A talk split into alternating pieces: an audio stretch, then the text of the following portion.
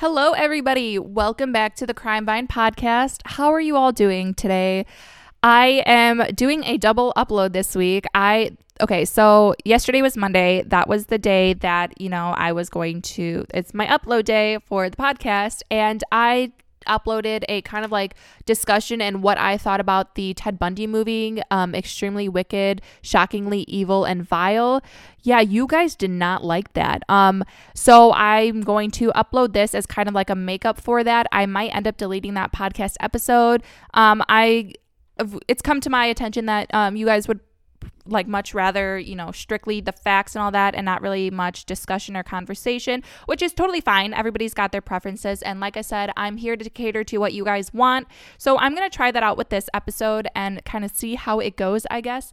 Um, this case is a case that I have been following for quite some time. I have been hooked. This case has really roped me in and I kind of had suspicions of who I thought you know, committed this crime.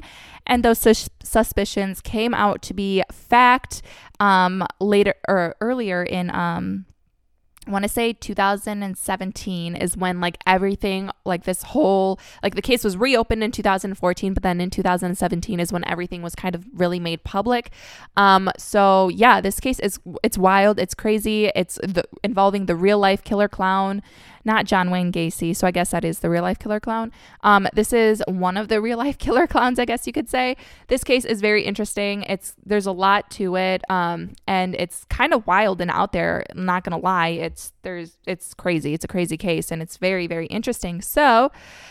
I'm going to be discussing the case of Marlene Warren, who was brutally murdered in her home in Florida in 1990. So, if you guys are interested, grab yourselves a drink because this vine will rope you in. So, to get a more understanding of where this crime took place, I'm going to take you back to Wellington, Florida. Wellington is a very posh place, so let me paint a little picture for you.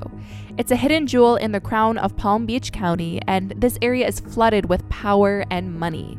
Many famous people have been or even resided here, such as President Kennedy, who played at the Oceanside Kennedy compound. There's the Wellington of the equestrian side, where Bruce Springsteen has a house and Bill Gates built an estate there. Now let's take a look into the neighborhood Aero Club. There is a runway located right in the middle of people's backyards where they land their own private planes. So it gives you kind of an idea of how posh this neighborhood really is. Now let's take it all the way back to 1990 when a visitor who didn't belong in Aero Club entered. Just before 11 a.m. on a Saturday in May, a visitor showed up to 40 year old Marlene Warren's house on Takeoff Street dressed in a colorful clown costume holding balloons and flowers for Marlene. Marlene answered the door and graciously accepted the flowers and balloons and even said how pretty they were. One of the balloons said, You're the greatest. But not long after that, she was met with a gun pointed at her, and in point blank range, a shot was fired to her face.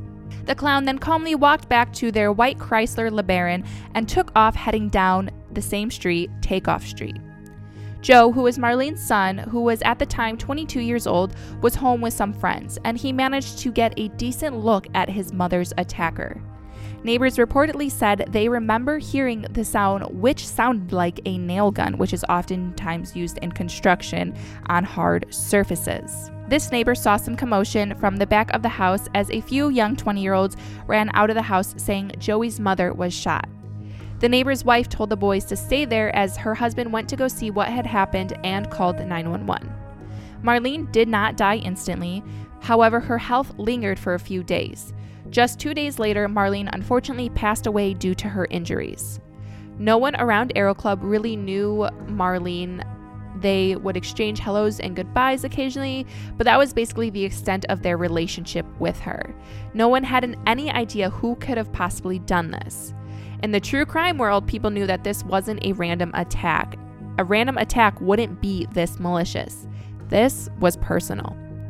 People were genuinely shocked, and Marlene's parents said that she had no enemies. She was very friendly, she was loving, kind, and always willing to help people, and she was a very respected person. It was no coincidence that it was a clown who showed up to take Marlene's life. Marlene's family has always had an interest in clowns.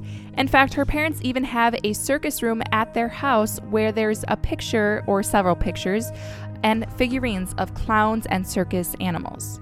Marlene even painted a very well done painting of a clown in her teenage years. Michael Warren, who is Marlene's husband of 18 years, who was explained as a very confident, self made man, but neighbors thought he was kind of a fish out of the water, very rough around the edges, if you will. In Wellington, everyone knew everyone. People would often go to the country club or even the grocery store, but Michael wasn't a part of that. You never ran into him anywhere. At the time of Marlene's death, Michael owned and ran a used car agency. Michael seemed to be a magnet for bad energy. His plane disappeared once and it showed up somewhere with a broken engine, and nobody knows what happened. He even had race horses, and at one point, one of the horses showed up dead. Marlene had told people that her marriage was rocky and the family business made it even rockier. Marlene and Michael owned a lot of property, and most of the property was in Marlene's name. So, if there were ever to be a divorce, it would be a complicated one at best. It was speculated that Michael may have had a mistress, and Marlene even told her parents, If anything happens to me, Michael did it. Detectives monitored the cemetery on the day of Marlene's burial, who showed up and who didn't. Deborah Offord and Barbara Castricani, who owned a costume shop in town, one of three at the time. Leading up to Marlene's murder, Deborah remembers a customer who showed up after closing time and was very persistent in wanting a clown costume. They asked the woman to come back the next morning, but she was hell bent that she needed the costume that night. Deborah gave police a description of this woman who seemed to be 5'8 with brown eyes, long chocolate hair, wearing jeans and a men's work shirt. This costume cost around $80 and it was paid for in cash. The balloons given to Marlene would offer up some clues to this case. The balloon that read, You're the Greatest, was only sold at one store in Palm Beach County called Publix. The sales clerk from the store gave the same description of the customer to the detectives. Four days after the event took place, detectives located the Chrysler LeBaron at a Royal shopping plaza only five miles from where the murder took place. Interestingly enough, no murder weapon or fingerprints were found in the vehicle. However, there was a particle of hair coming from a clown wig found in the vehicle. Due to evidence testing at this time, they were not able to link this to the person who they suspect. Detectives started questioning Michael's associates about the suspicion of Michael cheating on Marlene, and they confirmed them. They said that Michael was having an affair with a specific woman who used to repossess cars for him by the name of Sheila Keen. Now, Sheila grew up in a small town on the outside of the Everglades. Sheila wanted money, she wanted nice things, and Michael was able to give those to her. Many people describe Sheila as fearless. She would go to any neighborhood, any day of time, during the day, nighttime, she would and she would repossess cars. She had no fears. However, Michael and Sheila both deny any romantic relationship. Suspicions on Sheila grew when she entered an auto parts shop that she frequently visited. Only this time, she was wearing a clown costume, and she was there to entertain the owner's children. Sheila was married to a man 20 years older than her, and he was a member in the Klan, and reportedly, she really loved this man. But when her marriage went out of control and ended, she spent her free time with Michael Warren. According to the police, Michael was paying for an apartment for Sheila.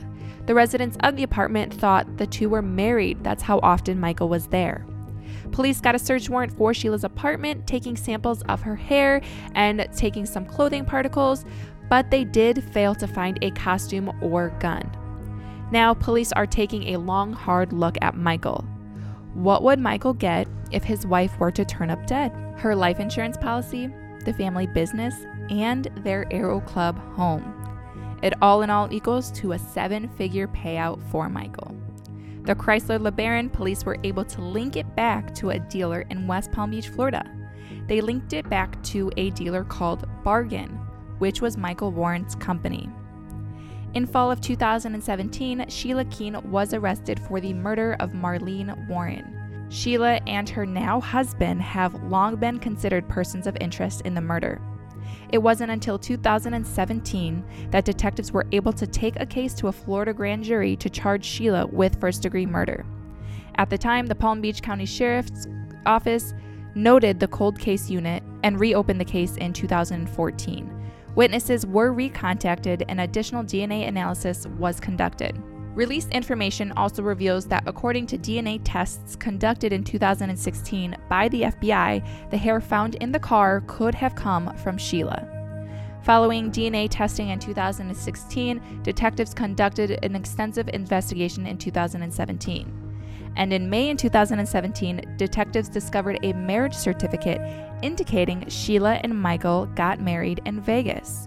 The certificate stated that the couple would live in Kingsport. Also in May 2017, detectives learned that Michael Warren made a death claim on a life insurance policy. He received $53,000 in June 1991. On August 31, 2017, prosecutors presented the case to a Palm Beach County grand jury, which returned a true bill charging Sheila with first degree murder. The indictment was sealed as authorities worked discreetly with law enforcement in the Mountain Empire to locate the couple. With help from the U.S. Marshal Services, investigators were able to determine that Sheila was spotted one day in the passenger seat of a Cadillac Escalade. It was believed she and her husband were traveling to Vermont to visit her mother. And then on September 26, 2017, Florida investigators traveled to Abingdon, Virginia to meet with the Washington County Sheriff's Office and U.S. Marshals agents. Officers conducted a traffic stop on the Escalade in the area of Good Hope Road near the Warren home. Washington County Sheriff's Office Lieutenant Dewey Fulton took Sheila into custody. Sheila was held for a few days at the Southwest Virginia Regional Jail in Abingdon before being transferred to Palm Beach County, where she is now being held. If convicted, Sheila could face the death penalty. Prosecutors wanted Sheila to go to trial in November 2019, but a judge instead set a hearing for April 2019. Defense attorneys say old evidence is slowing the process down. And during a hearing in April 2019, Palm Beach County Circuit Judge Joseph Marx set the trial against Sheila Keen Warren for January 31st, 2020, according to court records. So what do you guys think about this case? I personally while reading this and, you know, researching it and following this case, I've always thought it was Sheila and Michael Warren. I definitely thought that something was suspicious about them and um Michael just obviously was not happy in his marriage and um Marlene even said that it was a rocky marriage. So they clearly both wanted to get out. Um I and Michael just probably thought, you know, that he wouldn't get much out of a divorce. He would get more out of her death. Because out of her death, he got her entire life insurance policy. He got complete ownership of the company. And he even got complete ownership of their home in Aero Club. So if they were to get a divorce, he would most likely get half of that. And he would not get her life insurance policy.